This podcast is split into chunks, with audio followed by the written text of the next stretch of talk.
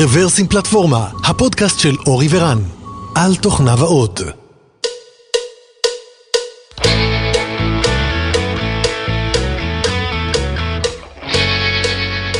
שלום וברוכים הבאים לפודקאסט מספר 380 של רוורסים פלטפורמה וזהו פרק מספר 62 של במפרס. היי דותן והי אלון, מה נשמע? אהלן, בוקר טוב. בוקר טוב. מעולה, היום התאריך הוא 23 באוקטובר, השעה תשע וחצי בבוקר, והיום הוא קצת חורפי, התחילו גשמים היום. אנחנו מקליטים פרק נוסף של Bumpers, Bumpers זו הסדרה של הקצרצרים, שבה אנחנו מביאים את החם והלוהט מהאינטרנט. אה, דברים שמעניינים שקראנו, אה, בלוגים מעניינים שקראנו, repositories מעניינים ב GitHub, טוויטים וכולי. אז אה, זהו, נתחיל בסדרה שלי. סטנדרט חדש שהולך ומתהווה, שנקרא GQL, שהוא למעשה אה, הסטנדרט אה, אה, שאילתות או דאטאבייסים הראשון מאז הסטנדרט של SQL שנקבע אי שם בשנות ה-70-80, אה, הולך ומתהווה. GQL זה למעשה סטנדרט שבא אה, להסדיר את כל הנושא של שאילתות ב graph databases, style Neo4j ואחרים. מן הסתם אחד מהכוחות שמניעים אותו זו חברת Neo4j, אבל יש גם עוד אה, דאטאבייסים אחרים, והוא כרגע בתהליך, אה, בתהליך להתקבל לאנסי, uh, זאת אומרת לוועדת הסטנדרטים, וזה מעניין, זאת אומרת קודם כל יש אתר שבו אתם יכולים לעקוב אחרי הסטנדרט, אחרי ההצעה ואחרי התהליך, זה נקרא gqlstandards.org. יש כל מיני הצעות, עדיין לא, לא החליטו מה, מה הולך להיות באופן סופי. מי שקצת נמצא בעולם הזה של ה graph databases יודע אה, שיש לא מעט שפות שבהן אפשר לתשאל graph databases. בסופו של דבר צריך להתקבע על אחת, שזה יהיה סטנדרטי כמו SQL. אה, מה שכן, תשימו לב שלא להתבלבל כמו שאני עשיתי, אה, לא להתבלבל בין GQL לבין GraphQL. אלו שני דברים שונים. GraphQL זו שפת שאילתות, קצת כמו, אולי שפה יותר נכון לפרוטוקול, קצת כמו REST, שלמעשה משתמשים בה מעל HTTP, אבל זה לא השפה שבה אתה מדבר עם ה database. GQL זהו הסטנדרט, זה קצת כמו SQL, זה איזשהו סטנדרט טקסטואלי, שבו אתם יכולים לעשות שאילתות לגרפים, אה, ל graph databases. זהו, אז אה, חשבתי שזה מעניין. הרבה הרבה מאוד זמן לא ראינו תנועה באזור הזה, אז מעניין שעכשיו יש. נושא הבא שרציתי לדבר עליו, uh, למי מבין מאזיננו שיש טסלה, ואני בטוח שיש לפחות אפס, בטח מאוד יתרגש לשמוע שהגרסה האחרונה של התוכנה, גרסת 10, 0 של טסלה, יצאה. ומה שמעניין בזה, לטעמי לפחות, אה, ולי אין טסלו, אה, רק, אה, רק, רק לסבר את האוזן. באמת? כן. זה פחות, אה, פחות הולך טוב בישראל. אה, מה שמעניין בגרסת תוכנה הזו, שלמעשה היא, היא פחות או יותר נראית כמו עדכון של iOS או של אנדרואיד. זאת אומרת, אה, קשה לנחש שמדובר באוטו. אם אתם מסתכלים על רשימת הפיצ'רים שהם שחררו, אתם תראו הרבה מאוד דברים שקשורים לאנטרטיימנט, שקשורים לפנאי, אם זה חיבור ליוטיוב ולספוטיפיי ופיצ'רים של קריוקי, שאתה יכול לעשות באוטו ועוד כל מיני דברים כאלה. אתם כמעט ולא תראו דברים שקשורים למעשה למנוע, לגיר או לדברים אחרים ש, שרכב. זאת אומרת, הרכב למעשה הופך להיות פלטפורמת אה, בידור, ככה זה נראה, לפחות לפי הגרסה הזו. של uh, טסלה, uh, וזהו, זה מעניין, חשבתי שמעניין לבוא ולציין דבר כזה, ממש, uh, זה ממש הופך להיות מערכת הפעלה לפנאי, ופחות מערכת הפעלה לרכב. כן, האמת שראיתי על זה טוויט מהשעשע, uh, שאנשים אמרו, דיברו על זה בדיוק. אמרו שלא האמנתי שאני אגיע לתקופה בחיים שלי שאני יותר מתרגש מעדכון של אוטו מאשר מעדכון של פלאפון. אז אה, כן. כן, כן. נחמד, נחמד ומעניין. אה, נחכה לעדכון הבא של אה, אאודי וחברים. טוב, אייטם הבא.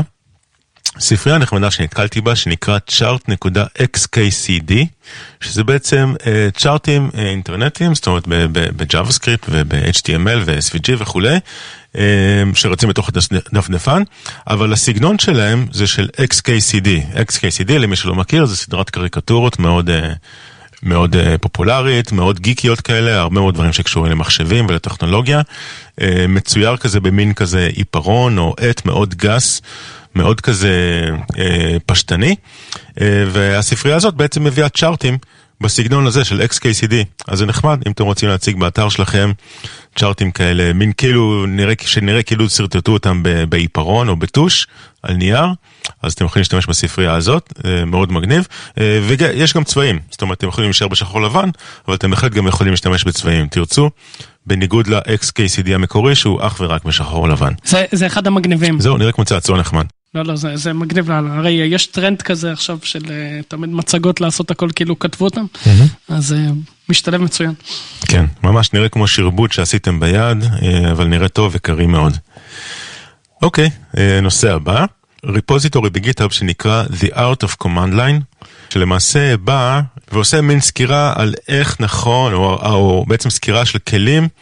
יוניקסים, לינוקסים, מאוד שימושיים, מתחיל בסקירה של איך משתמשים בבש עצמו, בשל עצמו, ואז אה, כלים ותוכניות, אה, וזה נחמד, וקראתי אותו וגם שיחקתי וגיליתי כל מיני דברים חדשים, למשל מה, מה קורה כשעושים Alt B ואז Alt F. אה, לא הכרתי את זה, אה, שזה מביא אתכם, אני חושב, לתחילת השורה. זה כדי לעבור שורה-שורה, נגיד אם אתם עושים, אה, הולכים אחורה בהיסטוריה, עושים חץ למעלה, למעלה, למעלה, ואז אתם רוצים רגע לערוך איזה מילה באמצע, אז במקום ללכת אחד-אחד, אתם יכולים לעשות Alt B, Alt F, ואז אתם עוברים מילה-מילה. למדתי שגם אפשר להשתמש ב-VI מוד. בתוך ה-CL, בתוך ה-CLI עצמו, זאת אומרת אתם יכולים בעצם לעבור ולהשתמש בקיצורי דרך של VI, אה, או שאתם יכולים ללכת ולערוך את line שלכם בתוך אדיטור אה, ולהריץ את זה, ועוד כל מיני פטנטים מאוד מאוד נחמדים שלא הכרתי. קיצור מגניב, אני, מי שחי בתוך ה-command line, אני מציע ללכת ולקרוא את הרפוזיטורי הזה. אה, זה לא מאוד ארוך, אני מניח שהרבה מהדברים שם אתם מכירים, אבל אני חייב להגיד שבאמת למדתי כמה דברים חדשים, נראים לי מאוד שימושיים. הבא בתור, בלוג פוסט מעניין לדעתי מעורר השראה שקראתי אה, שנקרא אה, Logs were our lifeblood, now they are liability, או בתרגום חופשי לעברית מדוברת, פעם הלוגים היו אה, משוש חיינו, והיום הם נהפכו לעול. מה הכוונה? אז, אה, אז קודם כל בלוגים יש הרבה מאוד סוגים של לוגים, יש לוגים אופרטיביים, כלומר נגיד אה, אה, נגמר לי המקום בדיסק, או התוכנית זורקת exception ואנחנו רואים אותם, זאת אומרת יש לוגים מהסוג הזה. ה blog post הזה לא מתייחס ללוגים מהסוג הזה, הוא מתייחס ללוגים האפליקטיביים, או מה שהוא קורא להם אני חושב events. איבנטים זה דברים בסגנון של נגיד analytics, או כל הדברים שפייסבוק אוסף וגוגל אוספים, זאת אומרת מה יוזרים עשו. אה, פעולות של יוזרים. אז אומרים ש data זה הזהב החדש, וזה נכון במובן מסוים, זאת אומרת ככל שתאספו יותר לוגים על היוזרים שלכם, ככה תוכלו להפיק יותר תובנות, אה, וכל זה נכון, וככה באמת הבלוג פוסט הזה מתחיל. אבל עם הגידול ב, אה, ברגולציות שונות, מגלים שזה לא כל כך פשוט לתחזק את כל הלוגים האלה. אז, אז רגולציות שקורות באירופה, ועכשיו גם ב, אה, בקליפורניה, ויש גם, אה, זה מתחיל גם בסין, אתם מגלים שמצד אחד אה, הלוגים שלכם, זה, הדאטה שלכם זה הזהב, מצד שני, יכולים לתבוע לכם את התחת. אם לא תחזיקו כמו שצריך את הזהב הזה, ולא לא תדעו למחוק אותו, ולא תדעו לעשות לו סגרגציה כמו שצריך, אם חס וחלילה קורית איזושהי דליפה, אז על אחת כמה וכמה, ולמעשה הבלוג פוסט הזה בא ואומר, אוקיי, אם פעם היינו רק רוצים לאסוף דאטה כמה שיותר וכמה שיותר, היום אנחנו צריכים לעשות את זה, היום ואולי גם בעתיד, הוא יותר מדבר על העתיד, אנחנו נצטרך לעשות את זה במשנה זהירות, אה, ולמעשה אה, הצפי שם שנפתח טכניקות שבהם נוכל אולי לשמור את האסנס של הדאטה מבלי לשמור את הדאטה עצמו. לצורך העניין, אה, מובא שם איזשהו ציטוט מפני מישהו שאני חושב שהוא איש פייסבוק, או, שהוא, או שבכל אופן הוא דיבר על פייסבוק, והוא אמר, את הקהל שלנו אני יכול לייצג על ידי חמישה יוזרים בלבד. זאת אומרת, איזה שהם חמישה ארכיטייפים כאלה של יוזרים, שמהם אני יכול ללמוד את כל מה שאני צריך. אני לא צריך את כל המיליארד, או את השני מיליארד, או כמה שזה לא יהיה. כדי ללמוד התנהגות של יוזרים, מספיק לי חמישה archetypes. אז למעשה, אה, מה שה blog post הזה מצביע עליו, זה על טרנד חדש ב data science, שבא ויודע לקחת הרבה מאוד data, ולהוציא ממנו רק את הייצוגים המעניינים, אה, ולזרוק את כל השאר. אה, אני חשבתי שזה מאוד מעניין, בכל אופן. אני חושב שזה מעניין לחברות בתחילת הדרך, חברות ענק, כבר הלונג טייל מאוד מאוד מעניין אותם, ואם תבוא לפייסבוק ותגיד ככה רק חמישה ייצוגים מהזה שלך, הוא יגיד לך תעוף לי מהעיניים. יכול להיות, אבל, אבל מצד שני, הרגולציות הולכות וגדלות. זאת אומרת, זה לא, זה לא הולך להיעלם, ובאיזשהו מקום הם יהיו חייבים לעשות את זה. אז יכול להיות שחברות שרק מתחילות בשלם זה אולי יהיה יותר קל. אבל אה, דווקא החברות הגדולות שעליהן יש את ה liability הגדול ביותר, אה, כנראה שלהם לא תהיה ברירה, זאת אומרת, אותם יחפשו ראשונים. את גוגל כבר תבעו, אם אני זוכר נכון. את פייסבוק לזיכרוני, אבל אני חושב שזה לא, לא בדיוק, כי העניין הוא... לפחות אם אתה מסתכל על GDPR וכאלה, זה לשמור מידע שהוא trackable ל user. אם אני שומר בתיאוריה את כל המידע של היוזרים שלי, עושה להם בצורה אנונימית, אז אין עם זה שום בעיה. הבעיה שאחרי זה הוא טרקבל. וברגע שאתה אומר, תשמע, אני לוקח רק סמפלים, אז אתה, מראש אתה יוצא מהבעיות רגולציה, זה נכון, אבל כאילו חלק מהבעיה שהם רוצים את כל הדאטה. Mm-hmm. אני חושב שזה... זה נחמד לדברים מסוימים, אבל להרבה דברים זה פחות מתאים, בטח פרסונליזציה זה בכלל לא רלוונטי. שאם אתה מדבר על פרסונליזציה, זה לא, לא נראה לי רלוונטי. אבל בסדר. כן, אז תראה, אז, אז הבלוג פוסט בא ומצביע על בעיה. אה, הוא לא בא לטעון שיש לו את הפתרונות להכל, הוא באמת, הוא הציע שני פתרונות, אחד מהם זה אגרגציה ושתיים זה אנונימיזציה, שזה דרך אגב מה שעושים בצורה מאוד חזקה בגוגל, אה, וזה גם רשום בבלוג פוסט הזה. אבל, אבל הוא בא להצביע על בעיה שלדעתי היא קיימת, שאי אפשר, אפשר להתעלם ממנה. אם פעם אה, לוגים היו הזהב, ואולי גם היום הם עדיין הזהב החדש, אנחנו לאט לאט גם מבינים שלזהב הזה יש מחיר. צריך לשלם עליו ריבית. אה, וזה לא בא בחינם, וצריך לחשוב על, אה, א', לא, לא, לא להחזיק אינפורמציה מיותרת. אה, לא, לא מדבר מבחינת ה storage, לא מבחינת העלות של ה storage, אלא מבחינת ה liability החוקי. וב', איפה שאפשר, לעשות מינימיזציה של ה data, אם זה אגרגציה, אנונימיזציה או דברים אחרים. אני מסכים שזה בהחלט מציג אתגרים, זאת אומרת גם לעשות, מעבר לזה שלעשות את זה בצורה נכונה ויעילה זה אתגר, אה, גם בסופו של דבר זה יכול לפגוע בפיצ'רים עתידיים ש, שלא חשבת עליהם. זאת אומרת אם לצורך העניין אתה אומר סבבה, אני עכשיו עושה אנונימיזציה להכל ושנה אחרי זה אתה בא ואומר אוקיי עכשיו אני רוצה לעשות פרסונליזציה אז נתקעת. אז ברור שיש פה אתגרים, אבל אני חושב ש... אה, האמירה שלוגים עכשיו הופכים להיות, או אולי דאטה באופן כללי, לוגים עכשיו כבר נהיים ל liability, אני חושב שזאת אמירה שהיא בגדול נכונה והיא תלך ותהיה יותר נכונה עם הזמן. זה נכון. אני חושב שזה משהו ששווה לזכור. טוב, סיימנו עם הסוגיות החוקיות להיום, אני חושב. אה, נעבור לנושא הבא. אני מקווה. אה, כן, אה? Stack Overflow, פודקאסט חוזר. אז uh, מי שזוכר, uh, היה קיים פודקאסט של Stack Overflow במשך שנים רבות, ובזמן האחרון הוא היה בתרדמת. Uh, למעשה הפודקאסט של Stack Overflow אפילו יותר ותיק מהפודקאסט הזה, הוא בן למעלה מ-12 שנים אם אני לא טועה. אני עוד זוכר שהאזנתי לפודקאסט של Stack Overflow של uh, ג'ו ספולסקי ושכחתי מי השותף שלו שם, זה מ Coding Horror. האזנתי לפודקאסט שלהם ו- וחשבתי לעצמי, וואלה, איזה יופי, בא לי שיהיה גם אחד כזה בישראל ובעברית. וזה היה אחד מההשראות שלי לעשות את הפודקאסט שלנו. והפודקאסט הזה רץ הרבה מאוד שנים, לא תמיד היה שם ג'ואל ספולסקי, אה, כבר אה, החליפו אותו בתפקיד, אבל בזמן האחרון הוא נכנס לתרדמת ועכשיו הוא חזר. ושחררו את הפרק הראשון. אז uh, זהו, מי שחובב, חובב הז'אנר, מוזמן ללכת ולחפש את הפודקאסט של Stack Overflow ופרקים חדשים יוצאים. אה, תשמע, קודם כל אני לא אוהב שאתה מפרסם מתחרים, לא סתם, אבל אה, אה, איך הפודקאסט, כאילו, שמעת? כאילו, טוב, הוא... שמעתי את הפרק הראשון, לא היה משהו, חייב להגיד. בסדר, אוקיי. אז בגדול כן, אבל יש לי תקווה, כי יש שם חומר טוב. אז דיברו בגדול, קודם כל היו שם שלושה אנשים. הם דיברו על uh, שאלות מעניינות ופופולריות ב Stack Overflow ועל קומפיילרים באופן כללי, נגיד הייתה שם איזושהי שאלה אם אתה מצליח לגרום לקומפיילר, אני חושב משהו כמו אם אתה מצליח לגרום לקומפיילר לעשות משהו לא חוקי, האם אתה liable לזה, והנה חזרנו לסוגיות החוקיות שחשבנו שהתחלנו מהן היום.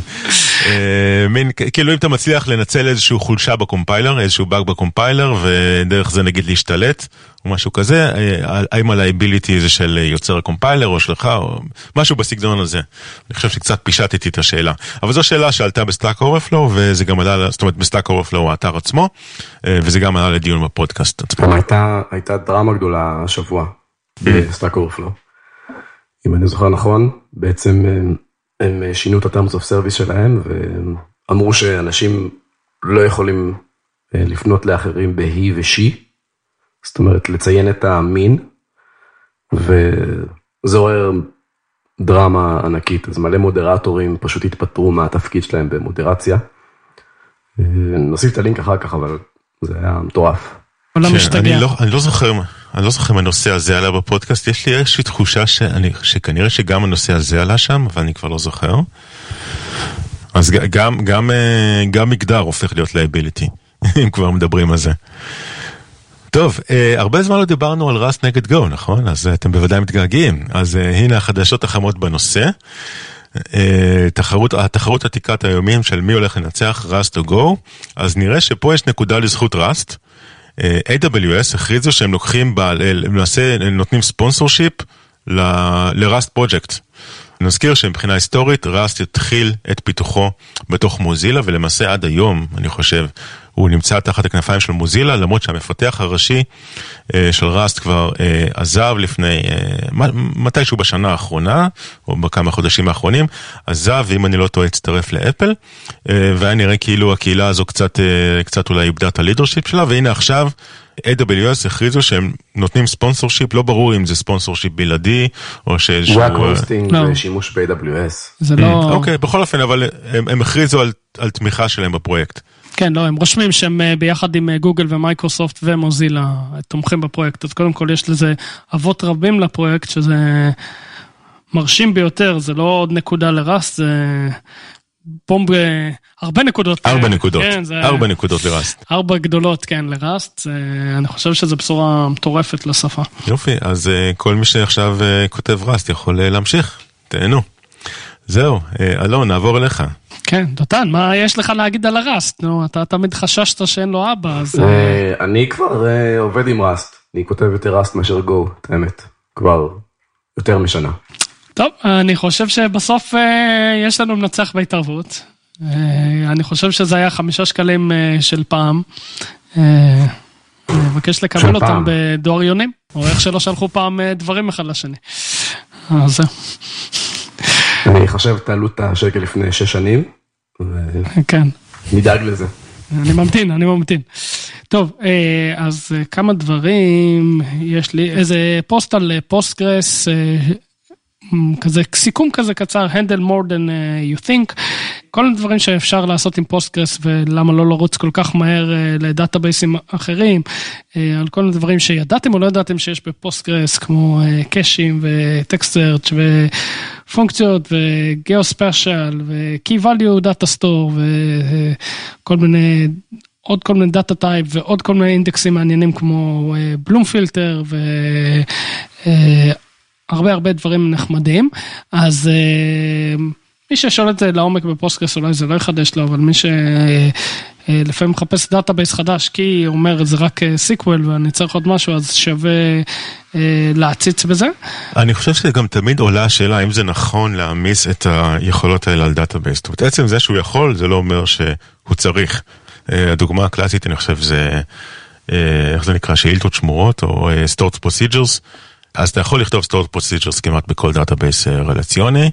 אה, השאלה היא אם אתה צריך, האם כדאי לך לעשות את זה, ואני חושב שכבר בתעשייה מזמן הבנו שבגדול לא. זאת אומרת, אה, למעט מקרים באמת מסוימים, בגדול עדיף שאת ה business logic שלך תשאיר בתוך, בתוך התוכנית שלך ולא בתוך ה database, מכל מיני סיבות, מסיבות של יכולת פיזור עומסים, מסיבות של testability ות, מסיבות של מודולריות, מכל מיני סיבות כאלה ואחרות. עכשיו אני תוהה האם אנחנו לא רואים את ה-stored procedures all over again, זאת אומרת אתה אומר אוקיי סבבה Postgres יכול, יכול גם להחזיר, דרך אגב יש לו כל מיני תוספים של אני חושב להחזיר GraphQL ולהיות ממשק רסטי ועוד כל מיני דברים כאלה, הוא יכול לעשות את זה, כן, השאלה אם אתה רוצה שהוא יעשה את זה. אה, אני חייב להגיד שזו דילמה פתוחה בעיניי, זאת אומרת מצד אחד זה נורא מפתה, מצד שני אני קצת כאילו מאבד את המודולריות, אני מרגיש כאילו אנחנו עושים פה איזשהו חטא. תראה, מצד אחד אני לא אומר אה, תשווה אותו לרדיס, אוקיי, ב-key store, או לא יודע, להתחיל לעשות אותו כל מיני מבנים, כי אתה יודע, זה לא... זה לא ה-core business שלו, אה, אבל הרבה פעמים במקום להרים עוד מערכת בשביל איזה משהו, עדיף לך לרכב על ה database הקיים, כי אתה לא רוצה גם ריבוי מערכות. אז ברור, זה תמיד אה, שיקול בארכיטקטורה של אה, אה, מה למה, אם לקחת את הדבר האופטימלי לזה, או אתה יודע, בסוף אתה מוצא את עצמך עם עשרה דאטאבייסים, או לא יודע, עשר מערכות שונות. כן, זה סוג של אולי, אולי כאילו הדילמה הקלאסית בין נגיד monolith ל micro service. האם אתה רוצה database אחד מונוליט, או האם אתה רוצה הרבה מאוד דאטאבייסים style micro services, ואין תשובה אחת נכונה, אני כן. מסכים, זאת אומרת לפעמים, כן, לפעמים מונוליט זו תשובה נכונה, זה לא תמיד... אה, כן, הרבה פעמים מונוליט זה התשובה הנכונה, כמה שאנחנו אוהבים micro service, בסוף שאתה מתחיל, הרבה יותר אה, נוח וקל להתחיל עם מונוליט, הרבה פעמים. אבל תראה, זה גם לא זה, אתה יכול להחזיק ארבעה דאטאבייסים, ותחשוב שההתמקצעות של האנשים היא גם אה, שונה. אה, וחוץ מזה, יש להם אה, ל Postgres, אתה יודע, אה, פלאגינים, אה, אתה יודע, מטורפים שאין להם ממש מתחרים.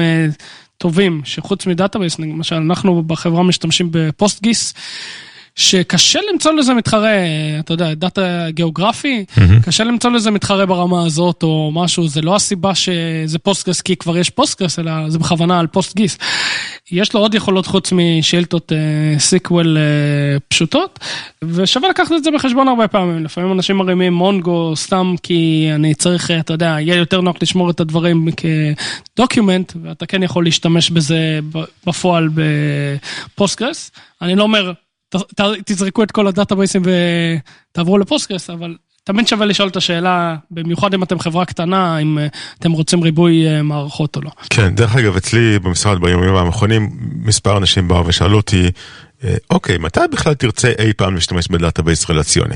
התשובה שלי היא בדרך כלל, תמיד אני ארצה להשתמש ב database רלציוני, אולי לא תמיד אני יכול, אבל תמיד ברירת המחדל שלי, אם אני מתחיל פרויקט חדש, אני אלך או על Postgres או על MySQL, אלא אם כן יש לי סיבה ממש ממש טובה של להתחיל בכיוון אחר. בין אם זה Mongo, Aerospike, Redis, Cassandra, DynamoDB או משהו כזה. זאת אומרת, ברירת המחדל שלי, אם, אם, אין, אם אין נתונים נוספים לשאלה, ברירת המחדל שלי היא להתחיל באחד מהדאטאבייסים הקלאסיים הרלציוניים.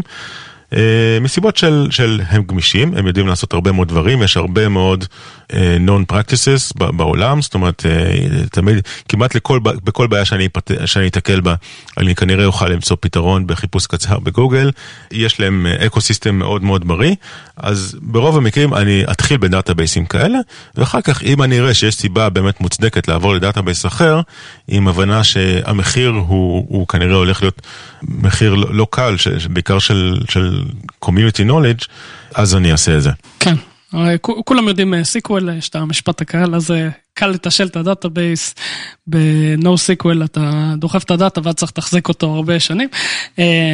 כן, ברור, גם אני ממליץ. תתחילו מ SQL תמיד, אחרי זה תיתקעו בחומה, תעברו database, אבל לא הפוך. ככלל אצבע כמובן, יש מקרים קיצוניים. נמשיך, בהמשך ל Postgres יצא Postgres 12. בתחילת החודש. לא הספקתי לראות שינויים זה חוץ מ performance, שזה תמיד מעניין לראות שהם שיפרו משמעותית את ה performance שלו. חוץ מזה אני לא כל כך מצאתי, קפץ לי משהו שראיתי שהוא מעניין. אבל אה, כנראה שיש עוד שינויים, פשוט לא הספקתי לחפור לעומק. אוקיי, okay, next. טוב, יש פרויקט אה, של מייקרוסופט, open אה, source חדש, שנקרא DAPR, Dapr, אני לא יודע איך קוראים לזה, Dapr, any language, any framework, anywhere. Dapr. Dapr. מה אתה Dapr? הם עשו איזה המון המון באז אה, תקשורתי, שזה יצא עם כנראה אה, מכוונים אותו לגדולות. זה framework שאמור לך לעזור לבנות micro services על Kubernetes או משהו כזה, אני לא זוכר את הציטוט המדויק שלהם. בקיצור, הם הוציאו על זה blog post ואפילו עשו, הלכו ל TechCrunch, כאילו הם ממש השקיעו בפרויקט הזה, כנראה שהוא... here to stay והם בונים עליו הרבה דברים או שהוא יהיה פלופ גדול.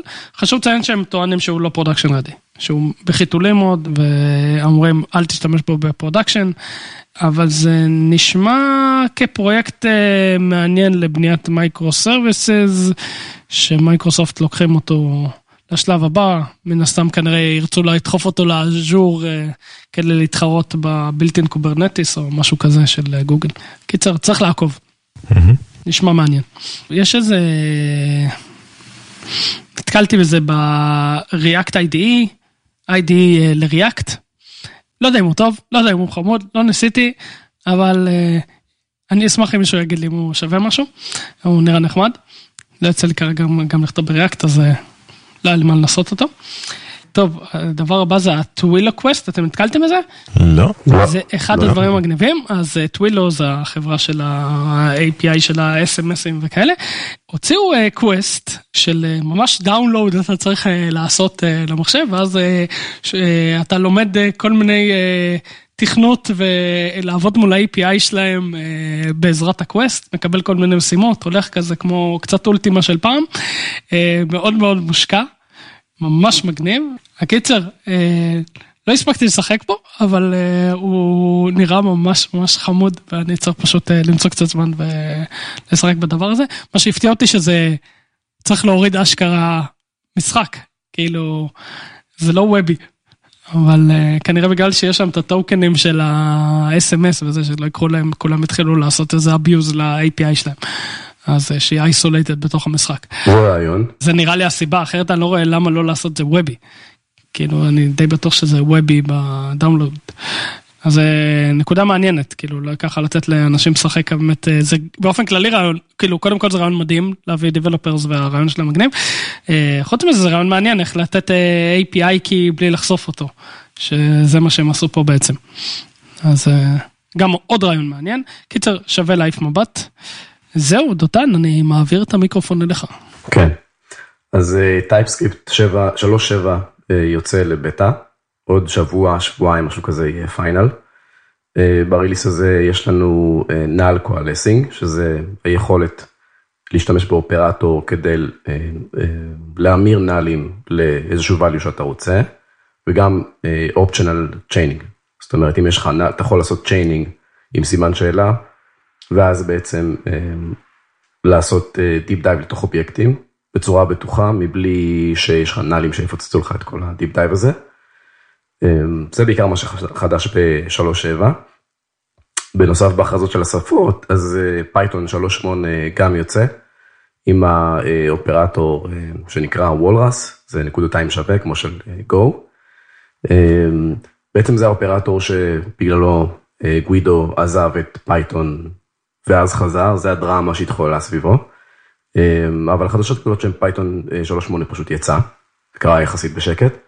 אמ, יש לו גם parallel bytecode cache, שזה אומר שכבר לא נצטרך לחיות עם הפולדרים המגעילים האלה של pycache, בתוך ה code base שלנו, זה יכול לחיות במקום אחר.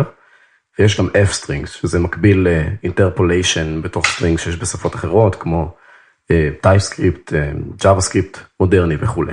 ה f-string יש גם ב-3.7, מה, מה ההבדל? אז כנראה שהוסיפו לו יכולות, כאילו פה ראיתי שהם מפרסמים אותו כפיצ'ר חדש. אמ, יכול להיות שעכשיו מה שראיתי זה שהוא לוקח משתנים מתוך ה scope הגלובלי. שזה לא יודע כמה זה. אני, אני אומר לך בוודאות שאני ב-374, עכשיו בדקתי וזה עובד. אז זה ממש מוזר. כן, אני רואה, אני רואה את זה, זה ממש מוזר לי, כי זה אשכרה עובד, אבל אה, כאילו כבר, כבר עשיתי את זה. אז, אז יש, אז יכול להיות שהם הוסיפו לו פיצ'ר, הפיצ'ר אה, של שווה, נגיד אתה עושה user שווה, ואז הוא בעצם לוקח את המשתני user ומלביש אותו לתוך ה-F-string באופן אוטומטי. קוראים לזה Self-Documenting Expressions and Debugging.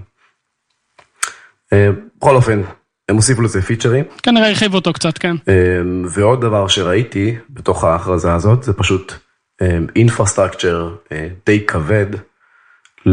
שאני מניח שאחריו יבואו כל מיני כלי profiling אה, ואינסטרומנטציה, אה, שנותנים כדי להתלבש לתוך מה ש Python עושה מאחורי הקלעים, שזה יפה, זה דבר שחסר. אה, אז זה מה שחדש ב Python 3.8, בעיקר. בנוסף, באותו, באותו קו, אינסטגרם, שידועים שהם אוהבים לקסטם את ה Python שלהם, והם עושים Python, מה שנקרא at scale. מוציאים אה, מאמר שמתאר אה, סוג של anti pattern שבו Python modules או סתם קבצים ב Python יכולים בעצם להריץ קוד ברגע שאתה עושה להם import. אז הם מתארים שהדבר הזה פשוט הורג אותם, והם חיפשו דרך להימנע מזה, ומה שהם החליטו לעשות זה לסמן מודול כ strict, ולייצר איזשהו plugin או איזשהו יכולת לקרוא את הקוד, להבין שמודול הוא strict, ואם הוא מכיל קוד כזה של initialization כזה כבד, אז פשוט למנוע את ה import של המודול הזה. אז המאמר בעצם מתאר את הבעיה, הוא מתאר את הפתרון ומספר על זה שהם עדיין מריצים את הדבר הזה וברגע שזה יהיה במרכאות final אז הם ייתנו יותר מידע, אני מניח שאולי הם יוציאו את זה open source או משהו כזה. זה דרך אגב בעיה דותן אני חושב שגם קיימת ב Go. זאת אומרת גם ב Go אתה יכול לעשות initialization סטטי. נכון. וזה יכול לדפוק אותך. זאת אומרת אם אתה עושה שם דברים מוזרים אז, נכון. אז זה רע, במיוחד בספריות. אז בדיוק, אז, אז מה שבאתי לומר זה שאיך שאני קראתי את זה קצת בין השורות, זה קוד איטי ובית פרקטיס הם, הם קוד איטי ובית פרקטיס. כאילו אני לא יודע כמה אתה יכול להתחמק בזה. אז בגו יש לך תמיכה ברמת הסינטקס שזה נהדר ויכול להיות שאתה תמיד יכול לירות לעצמך ברגל. כן לקחתי את המאמר הזה עם קצת, די עם איזושהי כוכבית קטנה. בכל אופן זה מעניין לראות מה הם מגדירים כ Python at scale. היא בהחלט מזדהה עם, ה, עם כל מיני bad smells ב Python, שלדעתי האישית נובעים מזה ש Python היא שפה מאוד מאוד גנרליסטית. והיא מכילה המון המון, נקרא לזה roles, נגיד Data Scientist ו-Software Engineers ו-DevOps ובעצם כל דבר שהוא. בעצם היא פונה לכלל הרחב ולכן אני לא יודע אם הם אי פעם לקחו עמדה בעולמות האלה. אז זהו, האייטם הבא נקרא, זה ריפו בגיטאב שנקרא Email Marketing Regulations. בעצם זה איזשהו רפוזיטורי יותר טקסטואלי כזה שבא לתאר כל מיני ארצות והרגולציות שלהם לגבי אימיילים. זאת אומרת, האם למשל באוסטרליה opt-out required כן ובברזיל לא. בארצות הברית כן, וכן הלאה. ומה הקנסות ומה העונשים שאתה מקבל אם אתה מפר את הרגולציות כלפי אימייל. לדעתי זה מדהים, כי אתה, בדרך כלל כשאתה מייצר כאלה טפסים, אז אתה מנסה לחשוב לעצמך, אוקיי, מה קורה הברית, אבל אתה אף פעם לא יודע מי שאר המשתמשים שלך, בלי שנגיד הפצת את התוכן הזה, או שהפצת את הפורום הזה, או שהוצאת את המוצר. בדרך כלל זה עורך דין שבא ואומר לך, אלה הרגולציות, ו... ולפעמים גם העורך דין הזה לא כל כך מבין בארצות שהוא לא אה, מתמחה בהם, אז הוא גם יגיד לך, אני לא עובד עם הארצות האלה, לך תמצא עורך דין שכן. אה, אז אם אתה, אה, אתה ברשות עצמך ואין לך כל כך איך לממן עורכי דין כאלה, אז זה אחלה רשימה להתחיל ממנה.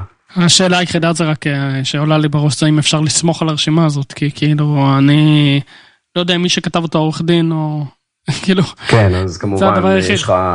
יש את הדיסלמה המפורסם, I'm not a lawyer, לכל דבר. לא, ברור.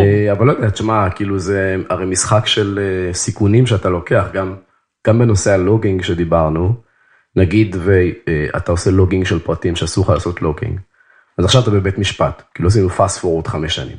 בבית משפט אתה צריך להוכיח שנתת מספיק reasonable effort כדי להוציא פרטים שאסור לך שיהיו ב logging. זאת אומרת, אם היה לך איזשהו crash dump במקרה, שה crash dump הזה הוציא stack trace, שבפנים יש לך סיסמאות וכן הלאה ודברים מגעילים, אוקיי, אז היה לך קראש דאמפ אחד. לדוגמה פייסבוק, כן, לדוגמה. אני לא יודע, עוד פעם, אני מניח שאתה מנסה לחשוב כלפי עצמך, אז כלפי עצמך אתה יכול לייצר מודולים של logging, שמונעים logging של נגיד מספרי כרטיס אשראי, וזה קיים בכל הקוד, אבל אם היה לך באג, ויש service אחד שלא הרכיבו עליו את ה middleware הזה, אז זה באג. אז אתה באת לבית משפט, ואני מניח שלא ישלחו אותך לכלא על זה שהיה לך באג, אז תיקנת את הבאג הזה. זאת אומרת, השקעת reasonable effort, הוכחת את זה. אז גם כאן, אני מניח שזה משחק של סיכונים, כן, אז אוקיי, אז לא, לא עשית הכל עד לכל האותיות הקטנות, אבל השקעת מאמץ, מחשבה, מימשת דברים ש, שבעצם מייצגים את הרגולציה. ואתה יודע, הרבה דברים נפתרים בסוף בבית משפט. חברות כמו גוגל ופייסבוק זה נראה לי, כאילו זה מעבר ליכולת הבנה שלי, זה נראה לי תיקים לגאליים מטורפים. עוד פעם, איכשהו יצאנו עוד פעם פרק לגאלי, הגענו עוד פעם לנושא לגאלי, הקיצר, אני לא עורך דין, אני לא יודע, אבל בסדר, יכול לצאת. זה עניין של מאמץ, בקיצור.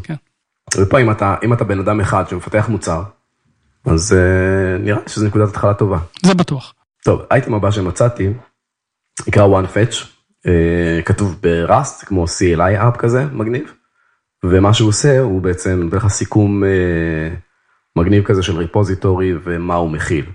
אז למשל, אם הולכים לגיטאב ופותחים את השורה הזאת למעלה, אז יש לך שם איזה שפה, ומי הקומיטרים, וכל מיני דברים כאלה, סטטיסטים שנותנים טיפה צבע ל repository, אז פה אתה מקבל כל הדבר הזה ב command line. אז פשוט מריץ את זה בתוך repo, והוא אומר לך אה, שם של פרויקט, אה, אה, באיזה branch אתה, ואז הוא קופץ גם לאיזה שפות יש בתוך הפרויקט, ומה התמהיל שלהם, נגיד 80 אחוז, 15 אחוז C++ וכן הלאה, וגם מי הקומיטרים המובילים, סתם משהו מגניב כזה, ממש נחמד. האייטם הבא נוגע ב Kubernetes, אז לפחות אני חושב ש Kubernetes ו security, יש לנו שם הרבה בשר לדבר עליו ונדבר עליו בעתיד. לדעתי. יש סטארט-אפים שלמים שמתעסקים ב security ל Kubernetes, אז אני מניח שיש שם הרבה בשר. לגמרי, אבל אני מכיר את זה לפחות מאיך שאני מכיר Kubernetes מבפנים. כאילו הסתכלתי על הכל, הסתכלתי על הפרויקט וניחשתי שהדברים האלה פשוט ימשיכו לקרות.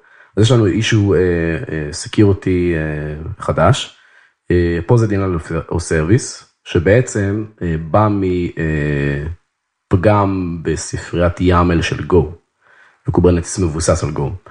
אז, וזה בא מהתקפה ידועה שנקראת ביליון לאפס אטאק, בעצם הייתה על קובצי XML, אבל סיפור שאם אתה מנסח קובץ YAML בצורה מסוימת, אתה גורם לפארזר של YAML להיכנס לפארזינג בסיבוך אקספוננציאלי, וזה בעצם מייצר CPU גבוה, מפה לשם אתה מגיע ל-Denial of Service.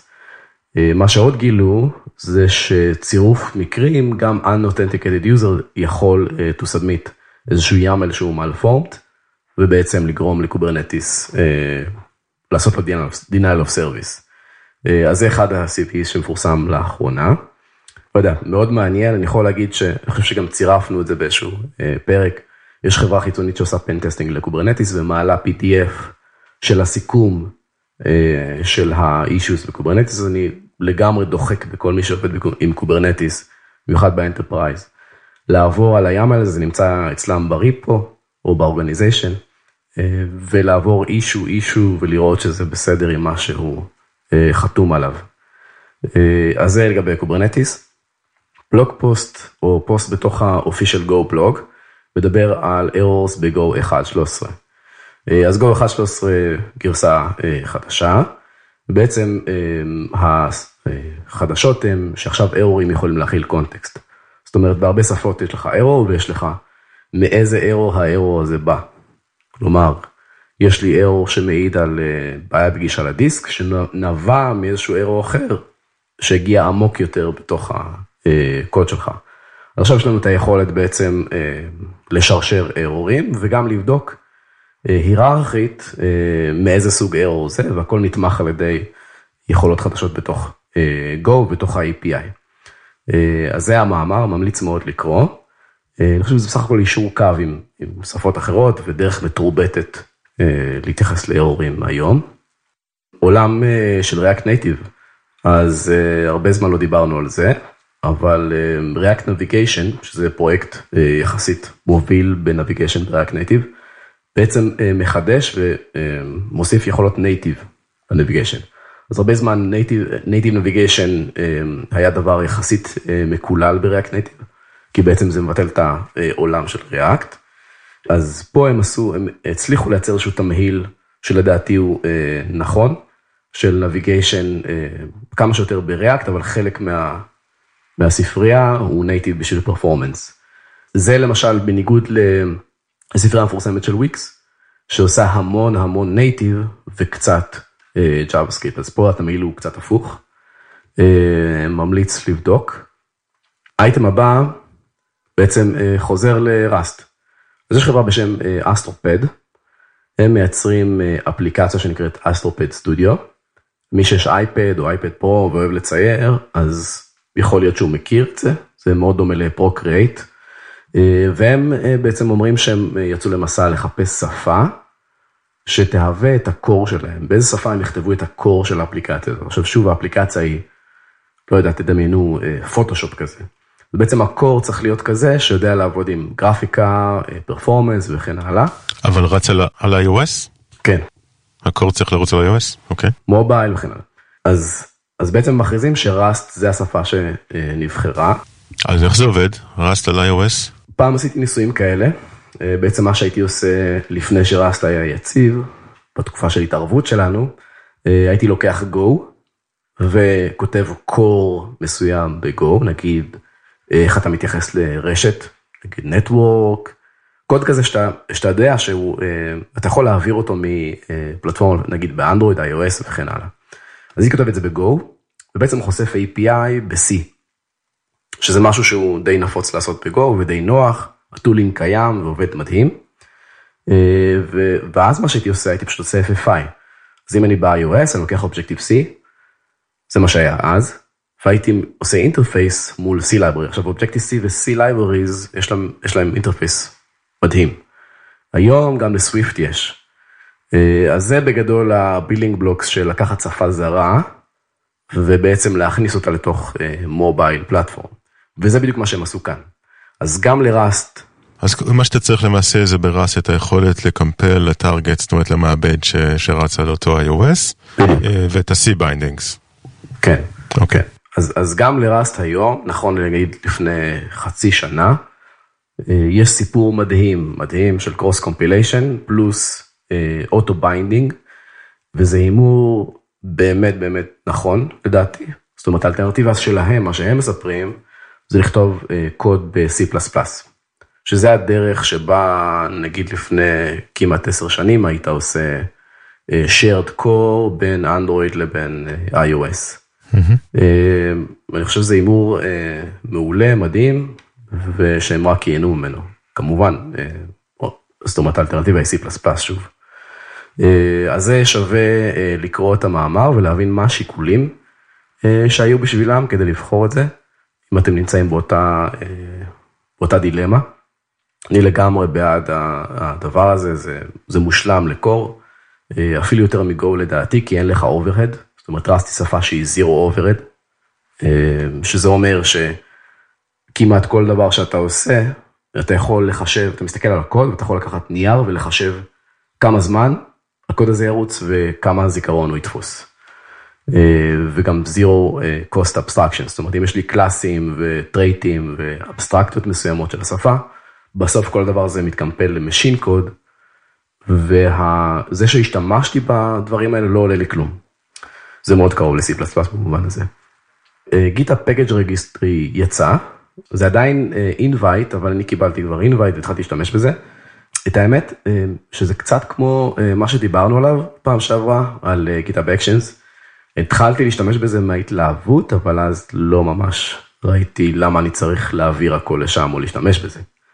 אז זה משהו קצת מעניין לגבי המוצרים האלה, שהם תכלס בתוך גיטה ומאוד רציתי שיהיה דבר כזה, אבל עכשיו שיש, אני לא ממש יודע למה לי להעביר את זה. מה זאת אומרת? זה דווקא יש שימוש, במקום להשתמש ב... אלא אם כן אני מפספס משהו, במקום להשתמש ב-NPM. זה כאילו private NPM. באתי לומר שיכול להיות שהשימוש שלי כרגע, איך שאני מסתכל על זה, הוא בעצם רק ל-open source stuff שלי. אה, אז אין באמת סיבה טובה. ולא ניסיתי את זה טובת, כמובן יש לזה value, אני חושב מדהים אם אתה בתוך חברה, כן? זאת אומרת, אם יש לך private repositories ואתה מייצר מוצר וזה שירות פנימי לחברה. אבל כאילו גם אז הסתכלנו במשקפיים של open source, אם אני זוכר, על ה-GitHub Actions. ושאלנו בעצם מה ההבדל בין Travis לבין Actions ואיזה added benefit וכן הלאה. אני לא יודע. לא, ברור, אם אתה, כי שהכל חינם לך זה לא חוכמה, זה גם שיקול, אבל אני חושב שכן, ב open source זה, אתה יודע, הכל חינם כביכול. אם אני סתם רוצה לזרוק משהו לאוויר, לא יודע, תסתכל על ה repo שלי, תבין אוטומטית, תפרסר את ה Travis שלי, ואוטומטית תריץ את החלק הזה שאני מייצר בו package ותדחף אוטומטית לתוך ה package של עצמך. כאילו בלי שאני אצטרך עכשיו לעשות setup של CI ב Travis שדוחף ל-NPM וכן הלאה, הראית באותה, סתם אני, אני זורק משהו לאוויר, כן? אבל זה היה משהו שהיה יכול להיות נחמד לי, זאת אומרת, זה היה מייצר משוואה שבה repo שווה package ואני לא עשיתי כלום כדי אה, לקשור את ה... זאת אומרת, לקשור את החוטים. אה, זה, זה משהו אחר, זה מעניין, שאם היית אומר, אוקיי, ת, תגדיר לי את ה repo הזה כ package ואז כאילו... אוטומטית, כן. אה, לא יודע, כן. כאילו, זה package JSON, או אפשר, אתה יודע, אפשר לחלום קצת, ואולי אפשר לעשות את זה. אבל אגב, זה שתי שורות, הם עכשיו עם ה packages. יכול להיות. כאילו login publish, אז כאילו... אז כן, למה אתה יכול להיות שזה יהיה? להם קל לעשות, כאילו, צריכים להבין את ה build process שלי, אולי אפשר אה, להוסיף קובץ עם איך אתה עושה build, כמו שאתה מוסיף לאקשנים. אז נגיד אקשן מיוחד שנקרא build, והם מריצים את זה, והם יודעים שזה מייצר package והוא נמצא במקום שכולנו מסכימים עליו מראש, ואז הם דוחפים את ה package הזה לתוך GitHub, כן? לא יודע. בקיצור, אה, אם מישהו שומע אותנו ב GitHub בעברית, אז אה, קחו לכם notes. אתה יודע על מה אנחנו אה, מדברים. כן.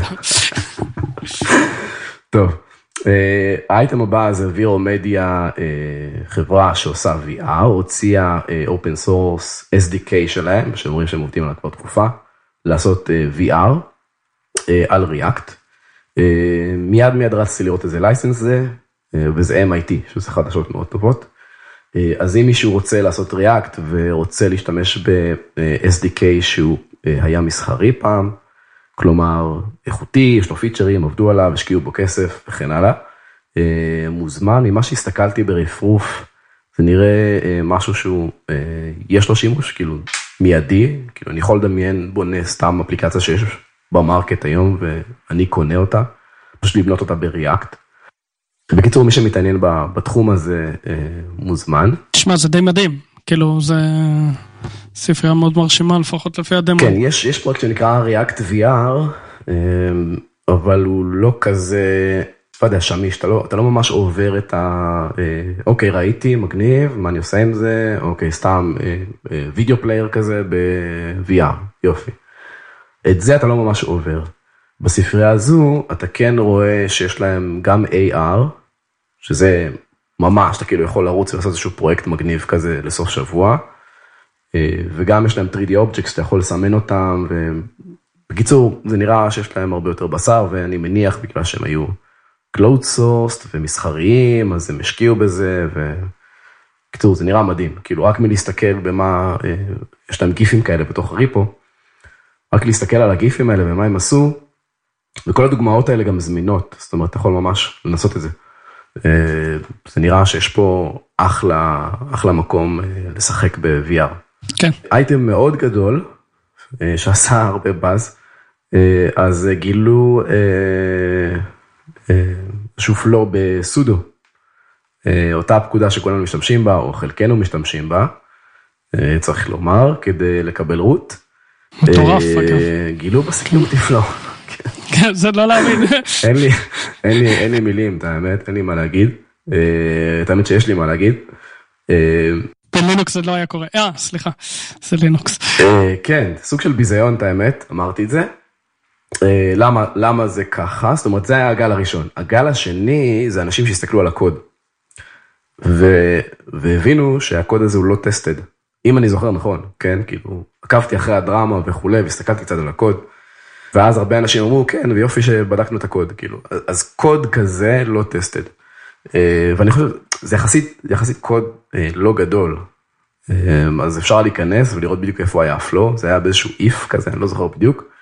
בקיצור, אז היו שני דברים, אחד, אה, לא היה לזה טסטים, שתיים, היה אה, אה, באז נוסף שאולי רק אני נחשפתי אליו, אה, אבל בתוך האקוסיסטם של ראסט, מישהו אמר, אוקיי, ככה זה היה יכול להיכתב בראסט, ואם זה היה נכתב בראסט, אז לא היינו בסיפור הזה בכלל. כלומר, ראסט מכיל את ה-safety המובנה, כדי לא להיכנס לבעיות כאלה. שזה גם, עוד פעם, עוד איזשהו פוש לראסט, זה אני מכיר מהזווית שלי, כשפה שהיא מאוד אה, אה, empowering security. אה, אז זה לגבי sudo, כמובן יש עדכונים וכן הלאה, מי שצריך אה, שיעדכן. עוד חדשות שנראה לי borderline מדהימות, זה מי שמכיר את ה Ionic, אז Ionic הייתה, או עדיין, אה, איזשהו SDK כל מי שעשה Angular ו mobile web, נגיד לפני 4-5 שנים, אני חושב שזה עדיין בעצם- די פופולרי, אפילו עדיין, עד היום, עדיין, כן. אבל, אבל אז, אני זוכר לפני 4-5 שנים, זה היה הבאז, זה היה הדבר המטורף. זאת אומרת, אנשים אמרו, טוב, אני לא אעשה React כדי לעשות את זה. זה היה כל כך טוב בשביל אה, אה, mobile web כזה, או אה, web על phone, PhoneGap, שאמרו, אוקיי, אני מוכן לעשות Angular כדי ליהנות מכל מה שזה נותן לי. שזה היה טעות.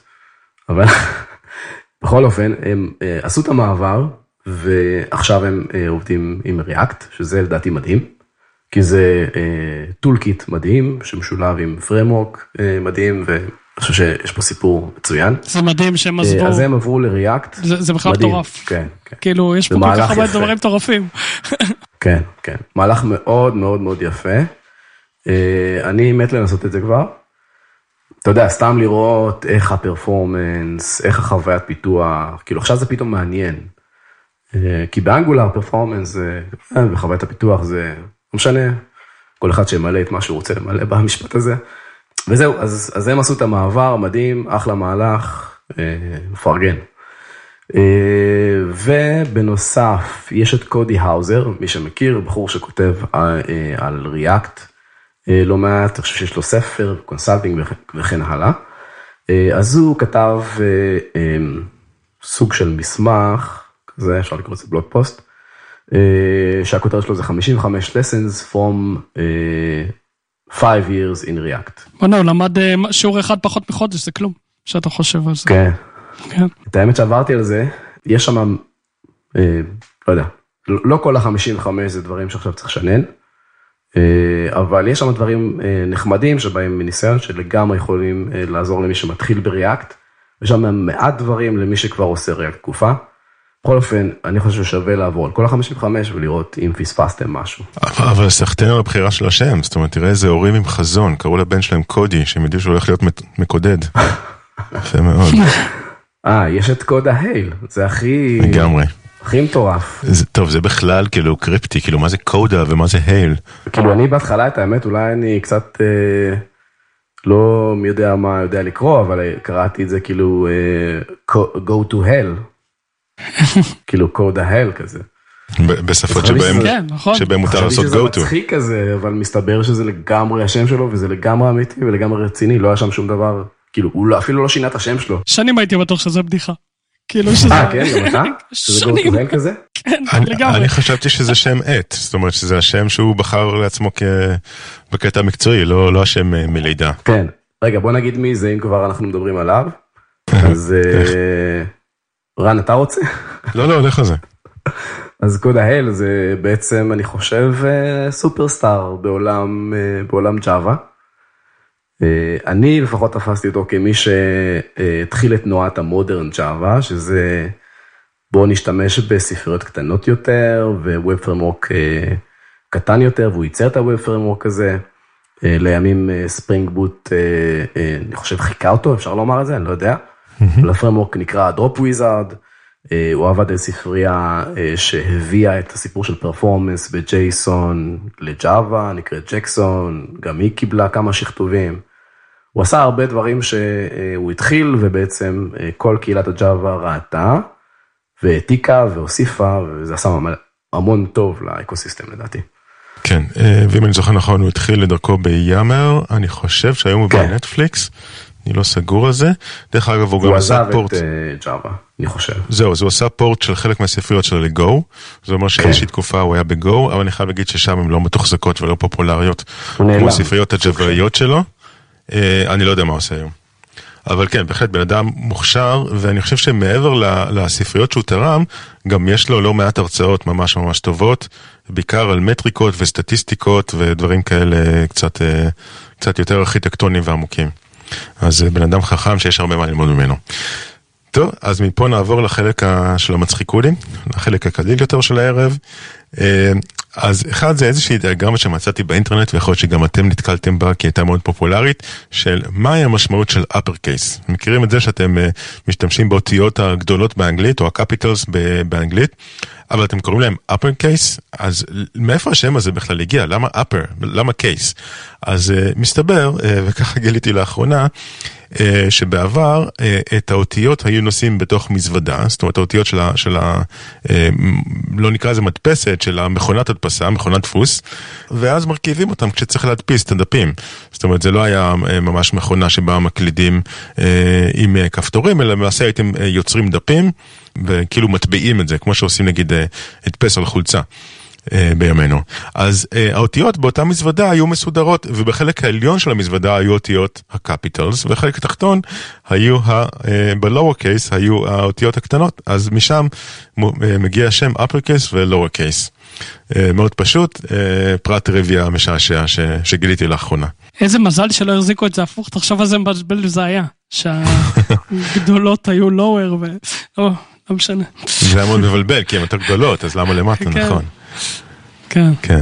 טוב, ועוד איזושהי אה, קריקטורה משעשעת שמצאתי על ידי הבחור שמפרסם את My Tech Life, אה, דיברנו עליו אני חושב כבר כמה פעמים, בחור ישראלי שמצייר ככה קריקטורות על טכנולוגיה, הוא תמיד מצייר את עצמו אה, באיזושהי אפיזודה כזאת ומפרסם את זה בפייסבוק שלו, אז אני ממליץ ללכת ולראות, והפעם איך לא על Kubernetes. אז רואים את הבחור עומד ומדבר במיקרופון ואומר, מה זאת אומרת זה לא פותר את כל הבעיות? הרי אמרתי Kubernetes, לא? זה באנגלית, כן, רק תרגמתי. אז ערן, אם אני לא טועה, תודה לך. אה, אכן אה, קריקטורה משעשעת. אה, תודה רבה. ואלון, יש לך עוד אחד? כן, האמת שזה, ראיתי אחרי זה שזה מ-2012, אבל אולי זה היה פה, אבל לא נורא. איכשהו חזר לי באיזשהו channel כלשהו. קיצר, זה programmer time translation table, שזה אומר... כמה זמן ה programmer אמר שייקח לו ומה זה אומר אה, בפועל. Uh, למשל אם מישהו אומר שזה חמש דקות זה minor thing I just have to look up a exact syntax on Google and uh, fix it ואז uh, מה הוא באמת שכח It's quite rare to find exactly the right information for the first try, even if you found, טה טה טה טה טה, בקיצור שעתיים. ואז uh, יש טבלה, הוא אומר שמונה שעות, זה ש... למה, מה הוא שכח, מה הוא צריך לעשות, 12 עד 16 שעות, וזה טבלת תרגום כזאת של uh, זמנים, סתם, שעשע. כן, זה, זה מצחיק, כן, אני אקריא רגע את הסיכום ואני אוסיף אולי תוספת משלי אחר כך. אם, מתחתן, אם מפתח אומר 30 שניות, זה בעצם ייקח שעה, אם הוא אומר 5 דקות, זה כנראה ייקח שעתיים, אם הוא אומר שעה, זה ייקח שעתיים, אם הוא אומר 4 שעות, זה ייקח 4 שעות. פה אנחנו משתווים, אה, ואחר כך אם הוא אומר 8 שעות זה ייקח 12 עד 16 וכולי. מה שכן, אה, ואם הוא אומר שבוע, אז זה כנראה ייקח יומיים עד 20 יום. מה שכן, אני חושב שאני לא, לא קראתי פה את כל הטקסט, אבל אני חושב שאנחנו כולנו מכירים את הסימפטום הזה של אם זו משימה שאתה ממש ממש רוצה לעשות, אתה כנראה תעשה underestimation, ואם זו משימה שאתה ממש לא רוצה לעשות, אז אתה כנראה תעשה overestimation. זאת אומרת, אם אתה אומר שבוע, כנראה שאתה פשוט לא רוצה לעשות את זה, וזה אף פעם לא יקרה. אה, ואם אתה אומר שעה, אתה כנראה מאוד רוצה לעשות את זה, אבל אולי זה ייקח יום, אולי זה ייקח יומיים, אבל אתה תעשה את זה. אז אה, זו התוספת הקטנה שלי. עכשיו צריך לעשות פלאגין לג'ירה ש... שמייצר אסטימציה נכונה. מזה. כן, כן. אה, טוב, הייתה על זה גם, הייתה על זה גם הרצאה מעניינת באיזשהו כנס שאני מכיר, אה, של איתי ממן, על איך מתכנתים, מעריכים זמנים, אז מוזמנים ללכת ולראות אותה. זהו, בזה אנחנו מסכמים. תודה רבה, ונתראה שוב. תודה, ביי ביי. ביי, ביי.